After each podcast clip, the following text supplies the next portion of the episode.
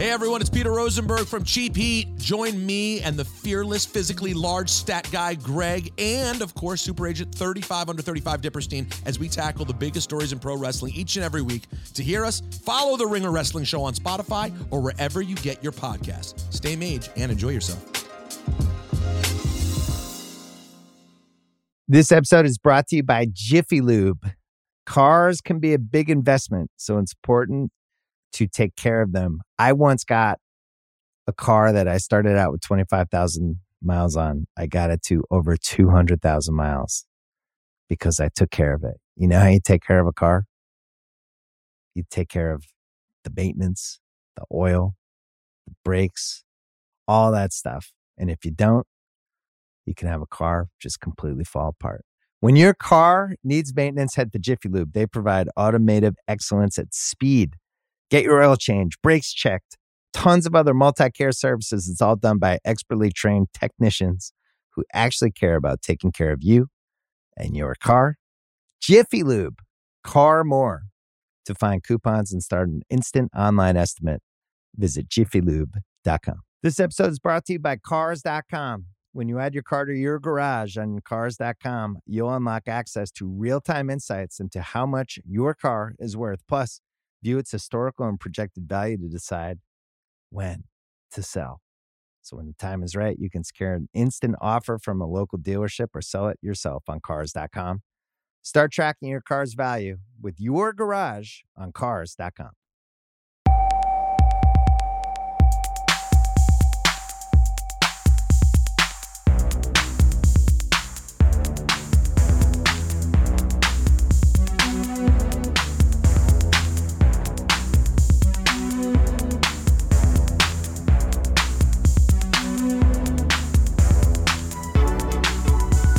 Hello and welcome back to the Stadio podcast. I'm Musa Okwonga. I'm Ryan Hunt. Ryan, how are you doing? I'm right, thanks, man. How are you? Long time no see. Long time no speak. Been a matter Hours of- ago. It's not even hours. It was minutes ago. Minutes ago. yes, yes. Uh, I'm good. I'm good. Yeah. Wow. The World Cup is at an end. It is at an end. Well, it's been a month, huh? Been a, a hell of a month. Yeah, what perfectly put. It's been a month and it's been a month. Yeah. Uh, let's do some admin super quick. And Sure. we did our World Cup final episode with Ian. It was a Wrighty's House Stadio crossover. Slightly different intros and outros, but it went out on the Wrighty's House feed and the Hmm. Stadio feed. So if you want to hear slightly different versions, check both out. It's also Gotta really collect, good for gotta the collect stats. them all. Yes, exactly. Um, that was really good because Ian was obviously there, so that was so cool. Just actually hearing someone's perspective who was in the stadium. Um, little reminder of our Christmas schedule: twenty fourth will be the episode about football things that we've been grateful for this year. So if you want to submit one, you can email us hello at stadio.football. Hello at stadio.football. If you can get them to us by Thursday night, that would be wonderful. Mm. Oh no, sorry, we'll be recording it Thursday night. So if you get get it to us by Wednesday night, that would be great. Or Thursday morning. I think I might have said Thursday on the other podcast, but no, we're reco- we're recording it Thursday night, UK time or European time. God, I'm all over the place. I need a break. Musa. And then we've got the stadios in between Christmas and New Year. And then we will be back on the 5th of January. Other bits of admin, you can check Musa Okwonga's fabulous and I'd say pitch perfect piece for GQ about the World Cup. Oh, wow. Thanks, man. I would recommend going and reading it. Also, check the ringer.com forward slash soccer. Brian Phillips wrote a piece after after the final, which was great. I mean, football and Didion, what's not to love? Yeah, it was excellent. Great work, Brian. Great Mm. work. And you can check the Stadio Outros playlist on Spotify. Search for Stadio Outros on Spotify, a playlist of all the music we play out on each episode. Newest one is at the top. And I think that is all the admin. So this episode is basically you and I stepping back a little bit. Mm. We did the podcast around the game specifically, and we're going to look at the World Cup from a bit of a step back and also just our takeaways from it. Yeah. So let's get Yeah. into it after this. This episode is brought to you by State Farm. You might say all kinds of stuff when things go wrong, but these are the words you really need to remember. Like a good neighbor, State Farm is there. They've got options to fit your unique insurance needs, meaning you can talk to your agent to choose the coverage you need, have coverage options to protect the things you value most. File a claim right on the State Farm mobile app and even reach a real person when you need to talk to someone. Like a good neighbor, State Farm is there. All right, man. What should we do first? Should we do some good, or do you want to do some? Should we do some? Well, good I don't know if stuff it's even. I don't know if it's that simple, is it? It's more like, um. Is anything ever that simple, Musa? well, well, some things are, but this one, what? So some, you know, there, there are, FA Cups have been simple. Like, you know, there's the parameters that are clear. The, the thing about this is, um, this World Cup, it was an experience unlike any other, and I don't Mm. know. It sounds very um, pretentious, but I'll use this expression already. This phrase, or sound pretentious. This is the most emotionally draining sporting tournament I've ever witnessed, and I wasn't agree. even. In the, I wasn't even in the same continent. Yep, I wasn't even in the same continent. I wasn't even in the same room as most people that were watching it. I didn't watch it. I went to a single viewing party. I only watched this game. I only watched one game with one other person, and it was unbelievably draining and intense. It felt at times there was something radioactive about this tournament, um, and there was something actually quite ominous. There was the first feeling I had this morning when I woke up. I started typing a note because it's funny. The essay I wrote for the GQ, I can say this now because it's up and people, it's going all right. But I wrote the essay and I went to bed thinking it was one of the worst pieces I'd ever written. I tell you why I say this because I was like, and I'm not saying this to like attract sympathy No, no, or no. Fishing for compliments. I thought it was such a bad essay that I started re. I, this morning I started writing it fresh again. I started writing Mhm. completely new one, which is always a sign I don't believe in what I've written in terms of the quality, because I thought, how can I capture? I've just seen my sense of just complete joy for Leo Messi, and then also this crashing unease, this horrifying unease, almost off the back of it. So I went out for dinner with a mate, and basically like he was like, "Oh, like oh, how was the World Cup final?" Because he's not a football fan at all, and I was like, "Oh yeah, um, Argentina won." And about ten minutes later, he was like, "Oh, it can't have been a good game. I'm not a football fan, but you haven't talked about the Mm. quality at all." And I said, "Oh, it's one of the best finals I've ever seen." And he said, "Well, you're not talking about any of that." And at sub subconscious level, I feel like something incredible happened last night with the World Cup final, and also something terrifying. And the thing that got me with this, and it sounds a bit dramatic, but I woke up this morning. The first sentence I wrote was, "Football really frightens me." It really frightens me because when I when I watched um, Macron on Sunday, and he kept hugging Mbappe and standing, Yeah, and when I saw Elon Musk in the stadium and all of that, and I, Jared look, I know and all of this. I- I- don't get me wrong, I know- I- I know that football's a place to be seen. I'm not I'm not naive in that sense. When I was thinking of like the fact that these people innately understand power, Mm. how it's held, how it's distributed, particularly how it's held and repurposed. And I thought, all these people are here. That that frightened me because I'm like, if you look at the emotion and the mood and the sentiment and the passion and like Leo Messi's story and the fact that he's an ambassador for Saudi Arabia, and I was like, this moment, this incredible moment of joy and collective happiness, this man Messi's given us 20 years of happiness. And there are people watching from the side and going, Yep, I can use this for this and this. And that you know, and that sounds like a really awful downer to start with because look, the football, we'll get into that as well. Some of the, right, some of the most spectacular football I've ever seen. And I just couldn't, I shouldn't be thinking about any of this. I should be thinking about Leo Messi scored twice in a World Cup final and he won. Nice. Childhood dream. No questions anymore about his greatness. Mbappe, no more questions about his greatness. Emi Martinez stepped up. Enzo Fernandez, God bless that boy, like unbelievable. All of them with their redemption stories. That's what I should be in. And the fact that I woke up this morning and my first feeling wasn't joy for Leo Messi, I've watched for like almost 20 years, but it was like, football frightens me. That feels significant to me anyway. I think it's interesting there because I feel like this is the first time. Hmm. I feel like this was a World Cup that suited the era that we're in Yes. as a planet. Actually, Yes. um, it feels like all roads have been leading to this point, and now whatever the future will be is not something that we've ever experienced, and no one, I don't think, is actually prepared for. Whether you Yeah. agree with what's going to happen or whether you don't, football has been gearing towards this point for for decades. Mm. Stepping back from the World Cup, my first takeaway was we actually haven't learned a huge amount from this World Cup. It's just completely shown us for the first time the things that we already actually know Yes, yes. in in such clarity. And that's the main difference between this World Cup and previous iterations of it. Because like I said, I haven't seen criticism on this scale before. And I think we mentioned in the very first episode that I think a, a, a reason for that is that a lot of big media organizations realized that they should have gone harder on previous iterations of the World Cup. Absolutely. You said something which was an amazing line, which was just there was the right amount of criticism for this World Cup.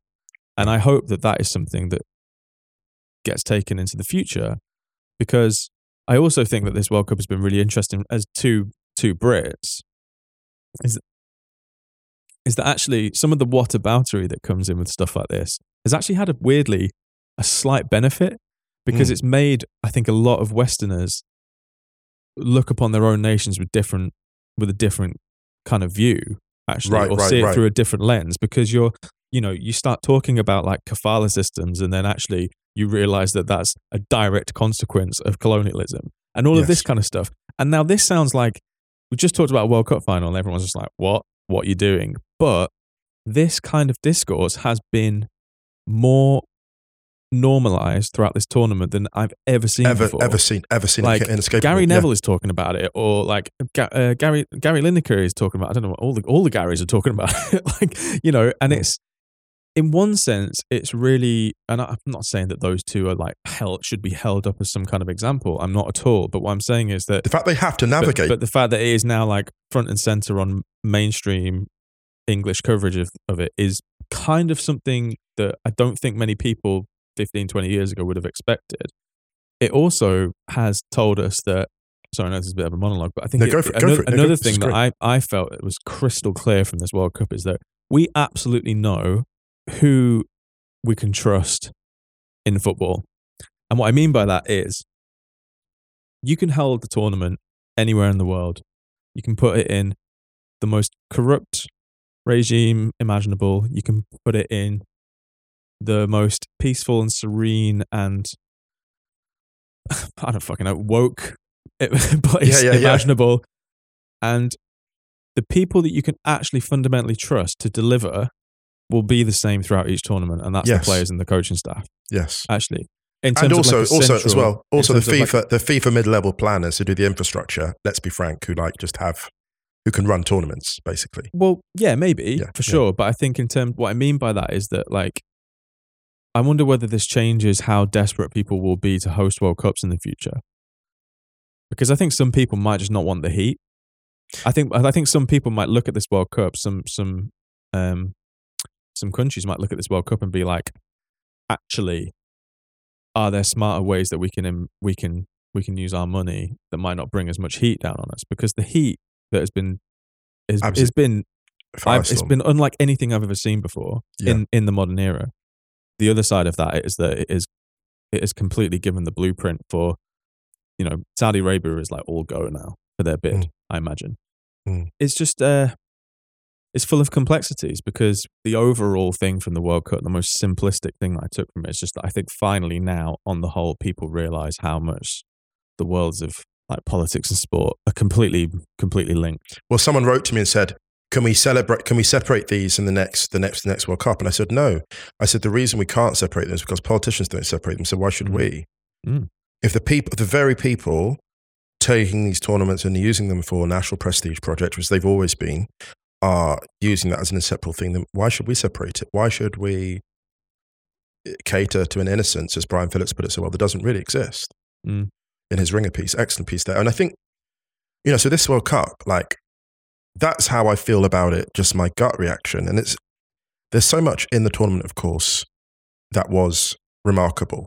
And this is the point as well. The World Cup is a traveling festival. You're always going to get remarkable stories. Again, wherever you could host it on the moon, you could host it on Mars.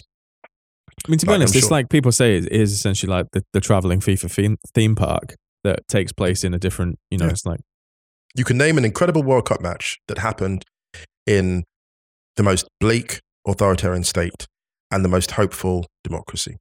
Mm. And you can name, and the quality of those games and the enjoyment felt by people within the stadium will be the same level. Mm. Um, and it's a real shame we've had to begin there, but I'm just going to be honest. That's where I felt like beginning because when I woke up this morning and tried to rewrite this essay, Shout out to my editor Mike uh, over at British GQ because he's going to be like, "What? We thought the essay was good," but I genuinely I was dreading. I was dreading the notes on it, and I'm not saying to be fake humble. I genuinely was like, I've experienced something unlike anything in football before. And just to kind of just put this down there very quickly, I want to say this before I get on to the positive stuff because there was so much positive stuff. Yeah. I have to say this as well. What really frightened me about this World Cup as well was the speed with which people unleashed homophobia on social media as if it was a like a, a, debating point or like a banter or a bit of gag or like, I just thought I'd- it was really unsettling just how much hate there was out there. And it was really unsettling how much of that hate was retweeted by people who I really respect. It was really unsettling actually. There were people who I expected hate from and that's fine. There are some people who I really respect. Within our industry who shared things that were quote mark talking points and I'm like if those were about different subjects you wouldn't have shared them Mm. with a oh one interesting perspective and it, it felt like there's been a long tradition of LGBT activism, obviously in the Middle East, in the Arab world. Sarah Hegazi, many know the, the name there, someone who held up a rainbow flag at a Mashrou' Leila concert and basically was effectively arrested and tortured as a result of that. Like that's someone from from the Middle East, from the Arab world, who was ex- extremely brave and put that out there. Like Middle Eastern LGBT people exist, right? That's so obvious.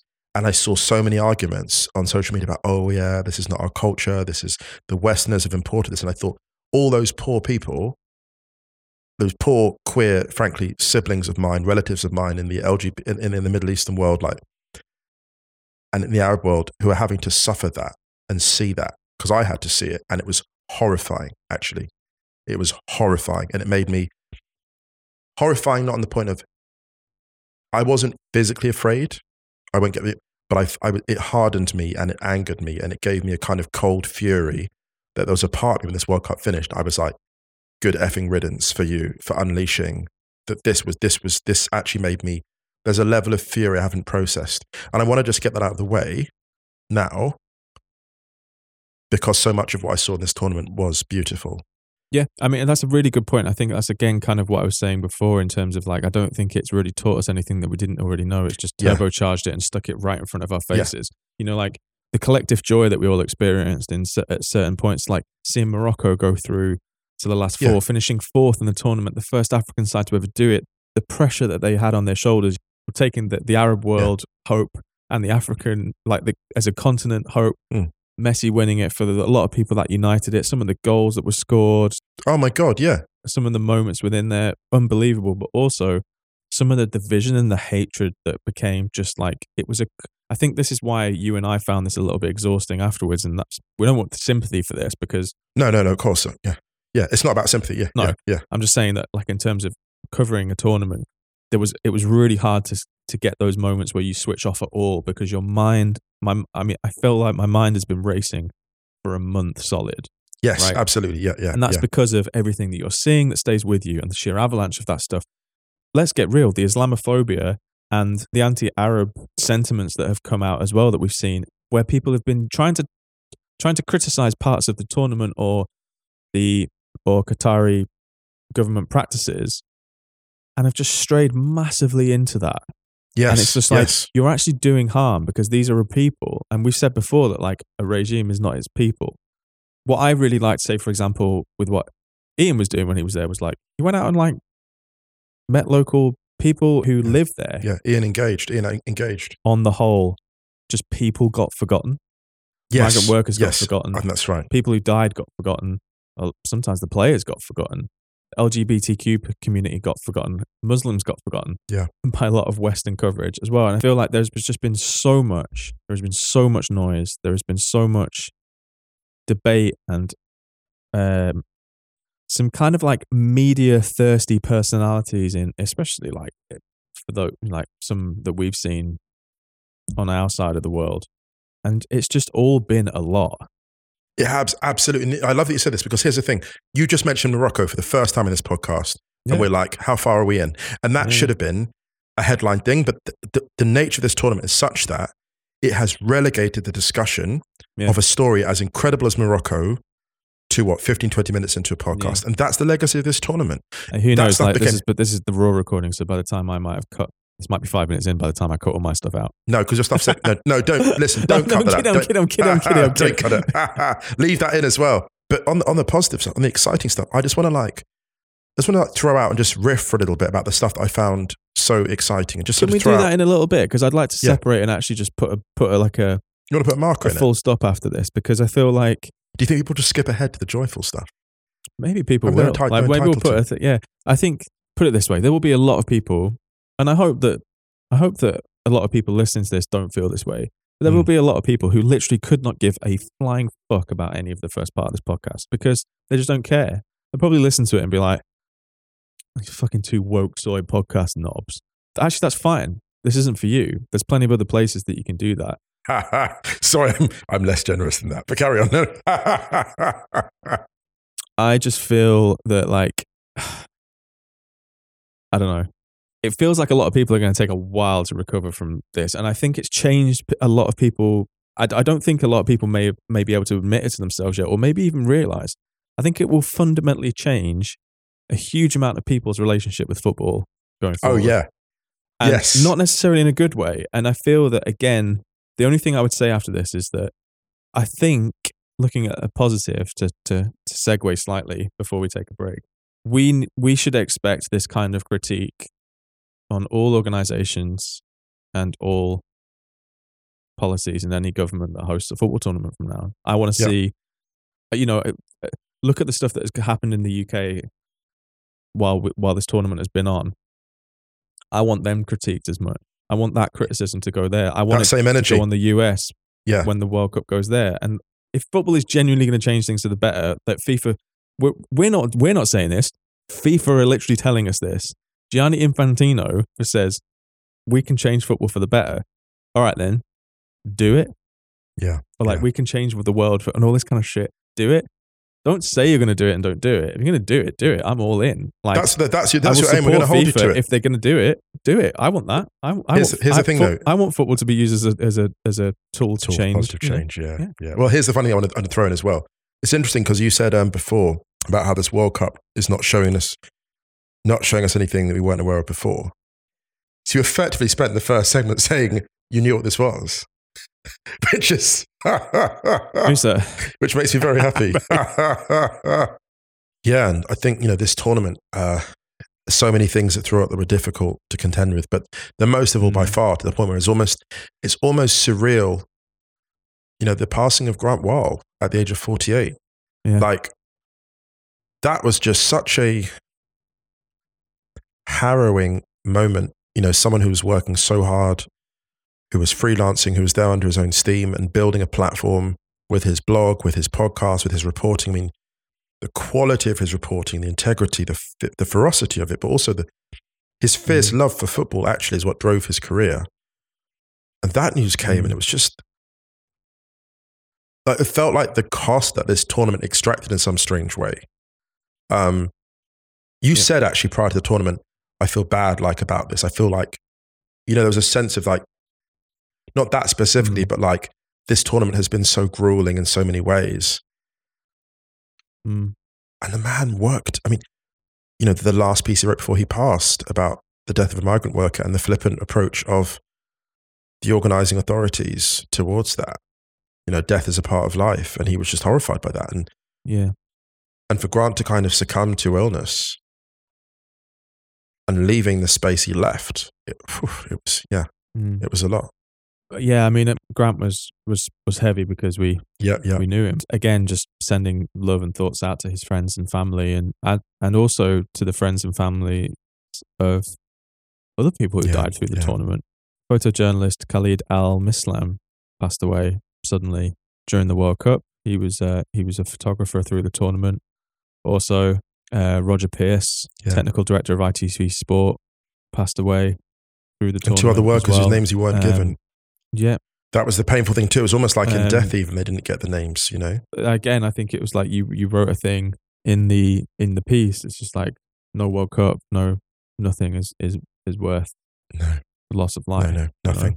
Yeah, just another thing that made the complexity of, of covering the World Cup even more com- complex. Yeah. From an emotional point of view for a lot of Yeah, people yeah. and a lot of fans. Yeah, it's just Yeah, sending love and thoughts out to anyone. Grant the Great, Any friends and Grant the. Goat. Yeah, Yeah, yeah, much respect. All right, man. So let's do some good stuff. Wow, yeah. We haven't planned this, by the way. This is straight off, straight off the dome. Someone give me a beat.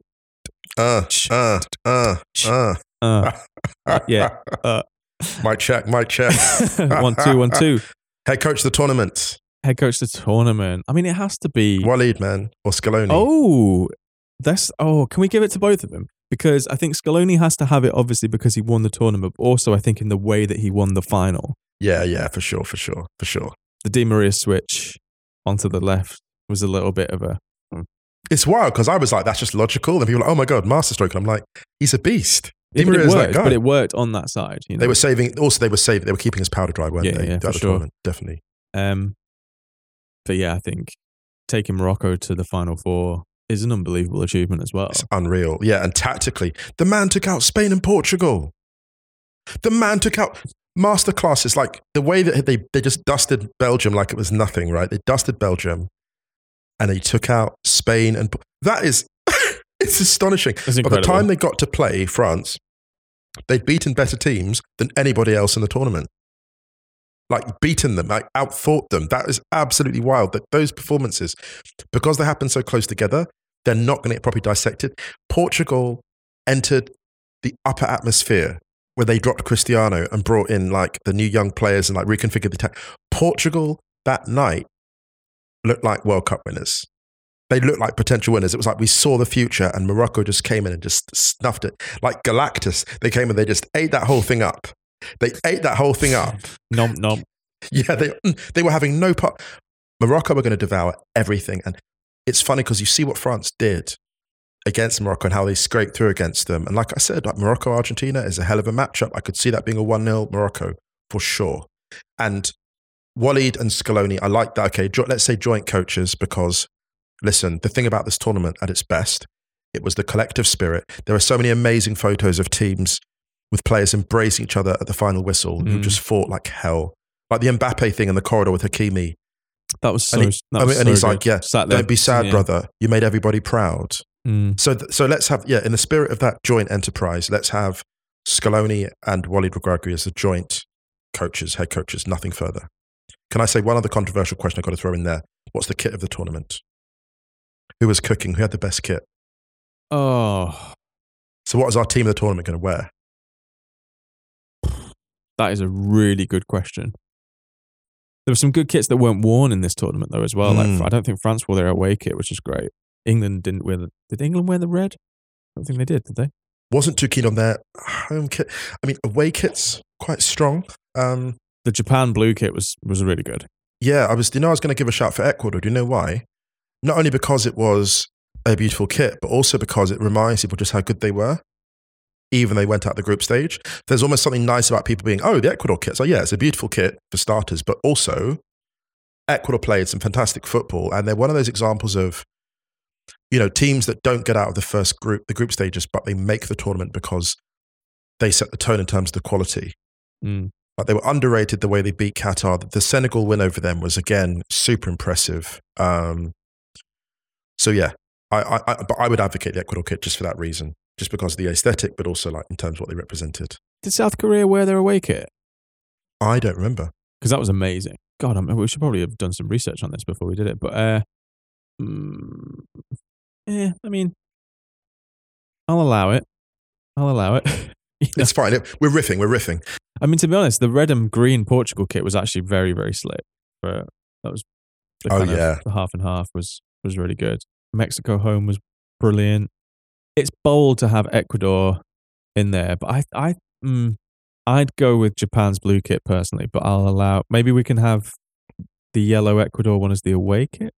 Was that the one you were talking about? Yeah, let's go. Let's go. Let's go. one? Let's go. Japan blue kit. Do you know why? Because also Japan, in many ways, set the tone Yes, for the tournament. Yep. So let's go with that. let's do that. What did you say was the next category? Uh, goalkeeper. To me, it's just straight Emi Martinez. I was going to go for Martinez or Livakovic. I would have gone Livakovic, but I don't think it's close anymore because going the distance and Yeah, and also, like, saving a penalty in the final. Yeah, I and mean, also the last the save of Muani Yeah, and the presence all I mean even though like, look he does he does get marked down for the shootout stuff with Chouameni.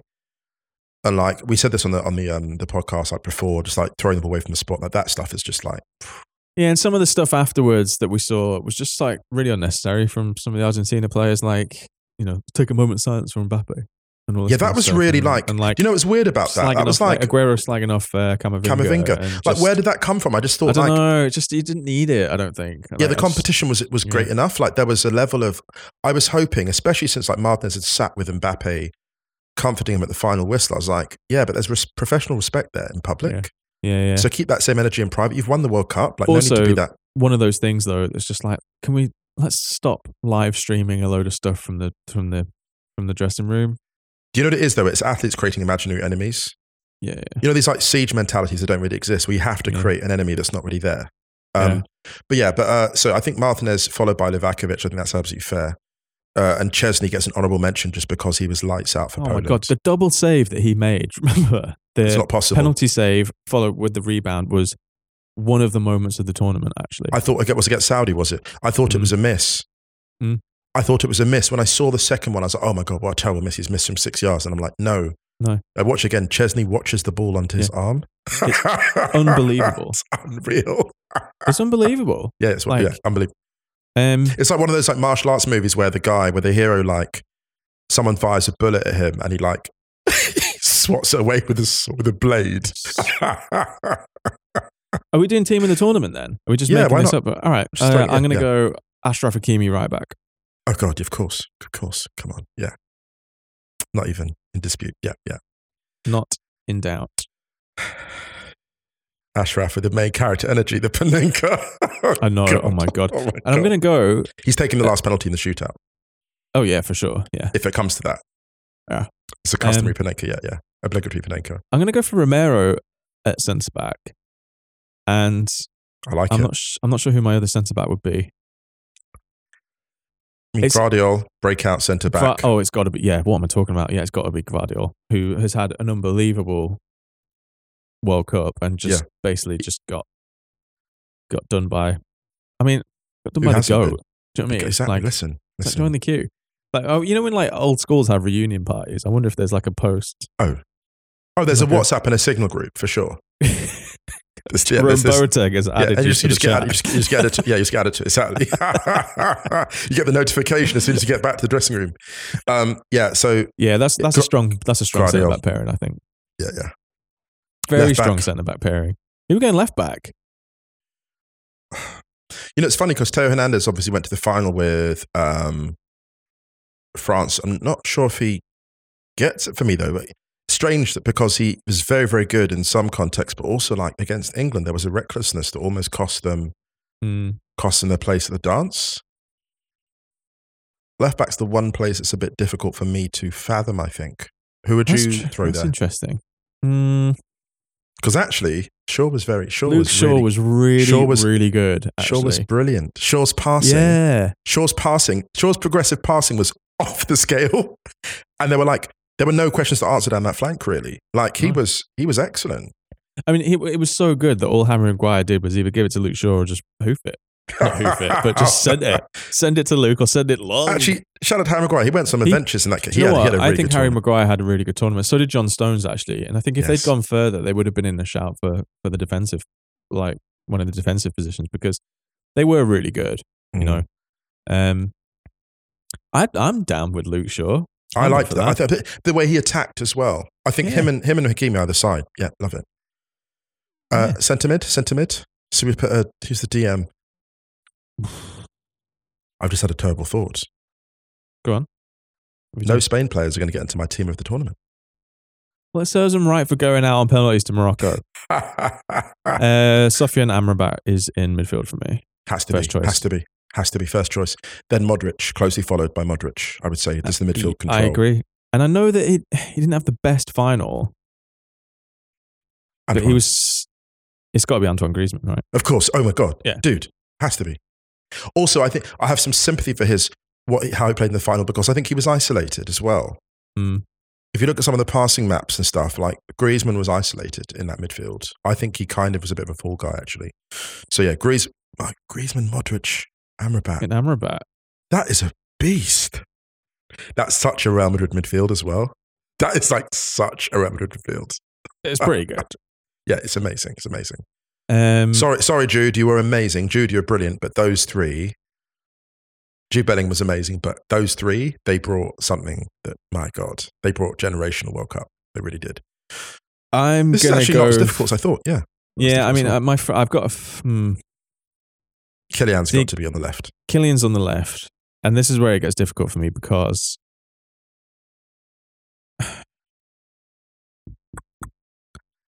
Messi is obviously in it, No, he doesn't get my team. I just said that to see your face. my name's Yeah, Ryan Hunt. You're probably wondering how I got here doing a podcast with such a maniac. what am I doing on this podcast? This- Um, you genuinely looked. You genuinely looked scared and hurt by that take. yeah, I just I'm not gonna lie. I just had one of those. Is this really what you want to be doing with your life? Moments. Can I say, talking of takes, what was Zlatan looking so grumpy for? What was I that mean, about? I'll tell you Someone told him the Zlatan take, and he did exactly the same thing that everyone who's heard it did. At first, he was really angry, and then he actually agreed. with it. He said, you got me there, yeah. Yeah. No notes. no notes. Simon Sorry. and Garfunkel plays. Honestly, there's a choice here. So you even put Julian Alvarez as a nine yeah, and Messi as the right side, yes. or you go Messi as the nine, and I know he only went to the quarterfinals, but I think Bukayo Saka had such an unbelievable tournament. But then we've left out Jude Bellingham, who also I think you have to leave, you leave them out. They're on the bench. I, think They're on the bench, on, I think on the bench. Yeah, if we had a Does squad, they're on the bench. They're in, yeah. they're in the squad for sure, for sure. But I don't. I think Messi, the damage he did from right, from the right. And also, if you think of the impact of the Alvarez goals in the semi final, like especially the one where he was just downhill all the way, dude. like you've got to put him in there, right? So front three of Mbappe, Alvarez, and Messi. That's funny that- that, that could that could be PSG's front three next. It's funny that actually we put we put um, Alvarez over Giroud, which is interesting. no, but it's, it's funny that Giroud's in the conversation. I think he's in the Oh, he's conversation. absolutely in the conversation. He's on the bench for sure. but I think I think that Alvarez gets gets the nine, which is incredible. Actually, this is Yeah, a I guy mean- that's not really featuring for Man City, not really to the level of his quality dictates. Dude, I mean, he's playing go- games. if you're He's playing go- games, but he's not the main. He's not the main. You know, if he's you're going to go bench, Harry Souttar's on the bench. Like, Oh, inject it. Oh what I yeah, mean? inject that. like I might put. We get two Aussies on the bench actually. Do you know what? I might We put Matt Aaron on the Get- bench. Are you going to put Mooy on there? We're going. To listen, McAllis- Mac Allister's on the bench for sure. I mean, Jackson Irvine's going in just because I think he's great. He's got It's basically tattoos. a and Brighton- he- it's a Brighton right, Jackson, bench. Jackson Estupinan- Irvine. Right, on the Jack- no, bench. listen, Jackson Irvine. The thing I love about Jackson Irvine so much is that he absolutely looks like an Australian who moved from Glasgow to Hamburg. He reminds me of a mate of mine. Like he's got a mustache, he's got tattoos, but when you see him when he moved to Glasgow, clean cut, short back and sides, not a tattoo in sight. There's a whole category globally of relocated Australian. There is a whole category globally of that, and I'm, Yeah. I'm here for that. Jackson Irvine, Actually, while we're on while we're on Australia, I think just another shout for Graham Arnold, who you know has been around that setup for a long time as assistant before as well. Remember, and and and just the job that he did, I think we mentioned it when they got knocked out. We did it. uh, We did it more actually when they progressed through the group. But I think Mm. now, again, one of the one of the one of the great stories of the tournament, their progress through to the knockout stages, and. Yeah, and also the activism off the pitch, the message they put out before, like shout out to Australia, yeah, man, outstanding, man. Honestly, but just like I said again, Aaron Mooy's playmaking, just so much stuff in that tournament that was brilliant. And what I loved about um, what Scaloni did, and this is credit to the teams they overcame, including Australia, he solved the problems. Every great World Cup coach, every coach that wins, whether it's Joachim Löw in 2014, you know, just having to think, think. In Deschamps as well, 2018, to his credit, and even to an extent, some of this tournament too, some of the solutions he found, although he helped the depth of talent that was, you know, at his disposal. Mhm. Consistently solving problems, consistently finding ways to win differently. The goal against Australia when um, Rodrigo de Paul just robs the bank and just presses so well, like leading the press, even though he's been playing out right for much of the game. Cuts in and Alvarez gets that tap in. Like all of that, just moments of coaching brilliance that overcame very, very good teams. That Australia team beats a less canny team anytime. Hey, Right. on that note, though, it's interesting that we've got no Argentina players in the midfield. That's fair. I think Enzo's on the bench.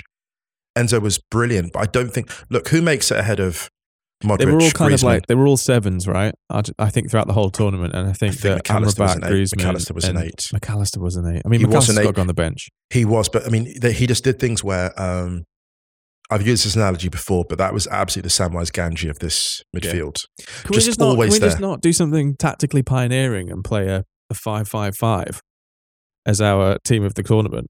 I would have gladly. Stadio has revolutionised football by putting four extra players on the pitch. No, To be honest, if we're going to be harsh on centre back, Saiss is unlucky not to get him for Morocco. oh my god, hundred percent. if He's we're going to be, if we keep it 100, Saiss on the bench for sure. It's going to be a big bench, but who cares? It's our podcast. They can't 20 stop They're us. 26, 26 person squads, right? Even if it was 50, they can't stop us, right? It's our podcast. Come at us. Well, don't, don't come at us, please. No, don't. At Okwonga. yeah, go, no, actually, yeah, no, go for it. Go for it. If you have any complaints at FIFA. Yes. I would like to put this is a bit hipster. I like to put Estupinan on the bench for Yeah. because he was brilliant, brilliant. Um, and just yeah, like these players all gave us moments that not just moments, but extended performances. Amrabat was spectacular. Mm. Um, I've not seen a player's reputation rise that quickly in such a short space of time, to the point where his rep just went through the roof in terms of what he was doing in defence midfield, but also progressing the ball where he had to. Modric just controlling the tempo in such a fascinating way.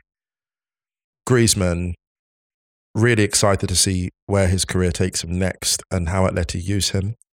Um, I hope that wherever he ends up, he gets used properly. And I love this role for him. I hope that he gets to play that role more because I love him as a striker, but I think he's even better in midfield, actually. I never thought, if you'd said to me, Musa, you're one, are you going to prefer Griezmann as a midfielder than a second striker? I'd have said, no way.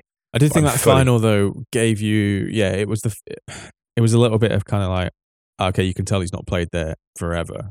How do you solve the problems? Yeah, but I think if he if he does have a future in a slightly deeper role, Mm, the lessons that he will he will learn from this World Cup final will be big. Yeah, for sure, for sure. And he's a very clever player, Griezmann. So I think he makes smart decisions on the pitch than some of the ones he's made off it. Yeah. Oh God, yeah. Well, I, I tell you what I could say about about uh, Croatia as well. You could put like conceivably Kovacic and Brozovic on the bench too. yeah. So that midfield was frightening. Actually, this is the thing about Argentina, right? That victory over Croatia is arguably the most impressive of the entire tournament.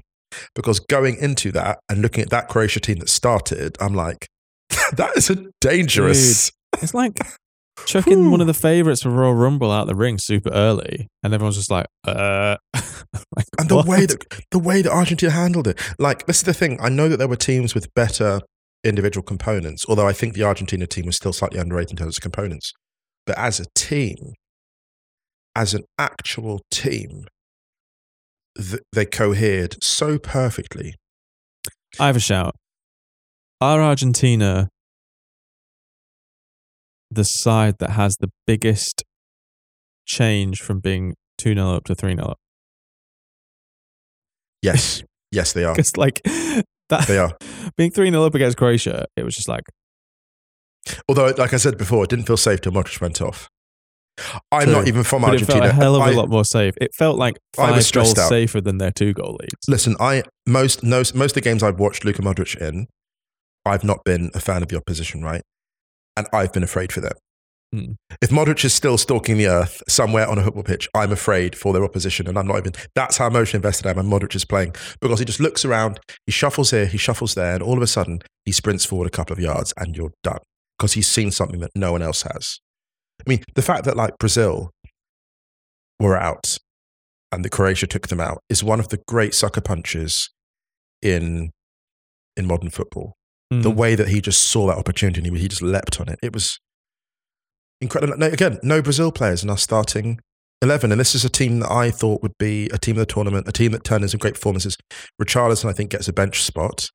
He's one of the few people Yeah, who can maybe argue One of the goals for. of the tournament. Yeah. He could argue for maybe a shout as a nine, but I still think Alvarez just did it at that level that he has to start as a nine. But Richarlison, just a heartbreaking. You know, we saw him obviously speak in Paris, and he was incredible and so smart and so excited about the tournament. We saw Gabriel Jesus have that heartbreak of go out, of going out. Yeah. The only consolation is those players will be back in four years. Yeah. You know, and they'll have a much more prominent role as well. and they'll hopefully have learned a few of the lessons. I think Brazil were a bit too. Um, I think they cost themselves in midfield. We were worried about it. We'd worried they go with this kind of four-two-four, and just not and just you know Bruno Guimaraes in a different universe. Bruno Guimaraes in the Croatia team plays in a three, and that Brazil team goes further. Uh-huh. Like, does that make sense? Like, with, Yeah, yeah. I just, I just don't, I just don't know why they didn't use their three midfielders and just close games out. But anyway, that's my own shout. But yeah, that's Um, our team of the tournament. Yeah, yeah. Yeah, a very loosely put together one. Obviously, there are so many people we could have put in there. What about goal? What about your favorite goals of the tournament? I don't want to say goal of the tournament because Oh, obviously everyone just has their favorites. So we're not saying that these are the best goals of the Korea tournament. but- Republic South a counter attack. Oh my god, that sun pass. Oh, Oh goodness, that. Um, oh my god, yeah. Richarlison against Korea Republic again was unreal, even more than his bicycle kick. Like Yeah. the, the way that was constructed as a move, because that felt like Brazil were on the way. There, there were goals that where they scored them, you feel like the team's on a journey and it's going somewhere. And I think the, the best one has to, has to be Argentina's one. The the one in the final. Yeah, and the final, do you know why? Because that was actually the reason that goal was so incredible is because it was like the evolution of everything Argentina were doing until that point. It was like everything cohered, all the little things. We'd seen elements of what they were trying to do the whole tournament in terms of their play and what Scaloni was trying to do. And then it was all of a sudden like, yeah, this is this is our final form, if that makes sense. Mm. That's a bit of a like that's a bit of a dramatic shout, but that's I think that's my probably favourite one. I'd like to throw in Luis Chavez's free kick as well for oh Mexico Oh against my Saudi Arabia. Oh my which was God, It's honestly one of the best free kicks I've ever seen. Wow. It's so Yeah. good. A nightmare. So it was an, it was a waking nightmare to have that, to have someone lining up with Van Distance. The weird thing is, because the camera angles from behind, I remember having a weird feeling like, this might actually, you know, when you like, you've got a Yeah, feeling yeah. it's going But in. the thing yeah, was, it was like, was it like five minutes later he tried another one on the far post and hit the post, or the keeper saved it? I can't remember if it was saved, but it was like it was like it was wild. It was like someone had uh, ramped up the free kick capability on FIFA. Yeah. while we're talking about, I mean, talking about goals and big moments. Um, I know we talked about goals, and but can I just jump and just can we just talk about Messi just a little bit? I know that everyone's been talking about Messi, and we'll talk about Messi more in the future. But just in terms of this specific tournament, right? Like we've all seen great players go on big runs in tournaments. We've seen Baggio in '94 go on the run to the final. We see like um, Brazilian Ronaldo f- phenomenon. We've never seen a world class player in jeopardy as quickly as Messi was in jeopardy. Even though we saw Spain lose 1 0 to um, Switzerland in 2010, it felt different because that was a shared responsibility.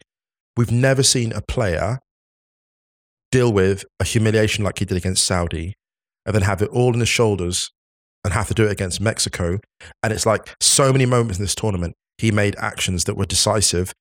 And all the conversations about being a bottler were swept away in such devastating fashion. Like that, that penalty against Croatia.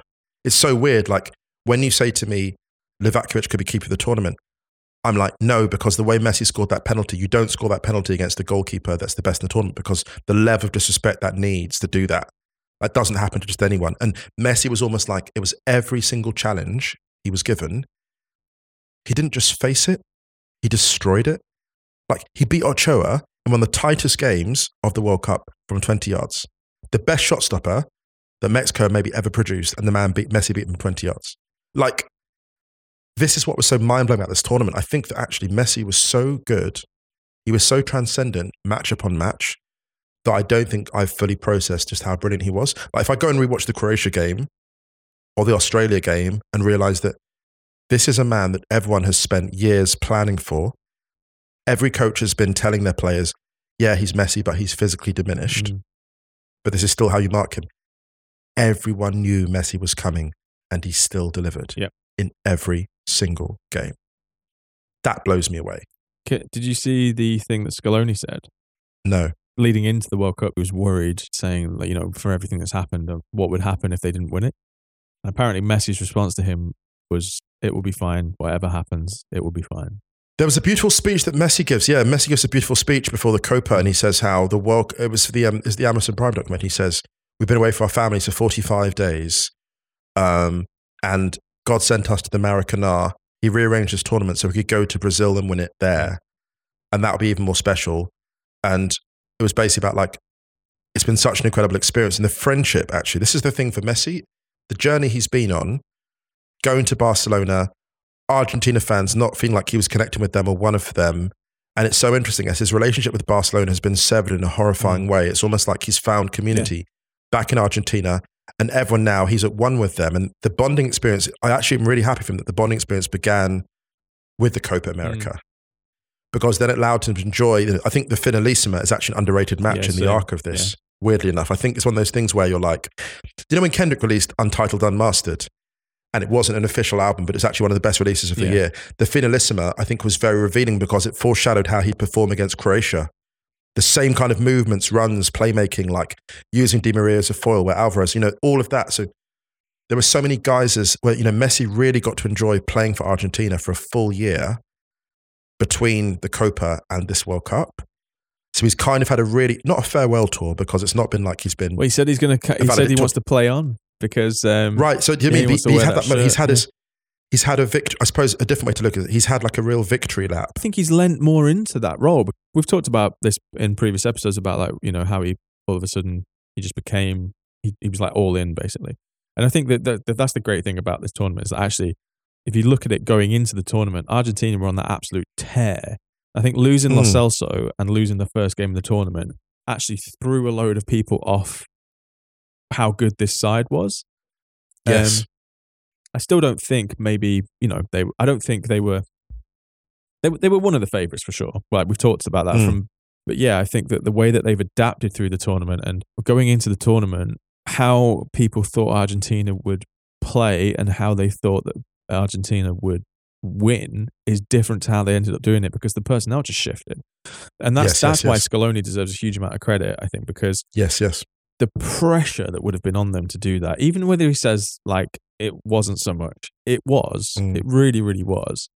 And we've seen teams before really struggle to handle that. And actually, in sport, more often than not, the fairy tale thing doesn't happen. Do you know what's so amazing watching Scaloni? Actually, the pressure on Scaloni is a bit like being the tour manager for the Rolling Stones. Everyone expects it to work. yeah, yeah. Everyone expects it to work, and if it doesn't work, it's your fault. How the hell can you not succeed? How can you not fill a stadium? It's the Rolling Stones. But everyone that has been around the Rolling Stones that organization will be like, without that tour manager, we don't do it. Do you know what I mean? And he's that guy. Like, and the humility of him not allowing himself to cry, or the way he just his body language, like holding himself together, because there's an element where he's like, my authority, just from like the way he talks and whatever. His authority is such a fragile thing. This is a man, and, and Ian mentioned it brilliantly in the the Wrighty's House podcast, the crossover we did with them. Arj- Maradona coming out and saying this man basically can't coach, can't manage, like can't manage traffic. That quote that Ian mm-hmm. mentioned. He had to deal with that.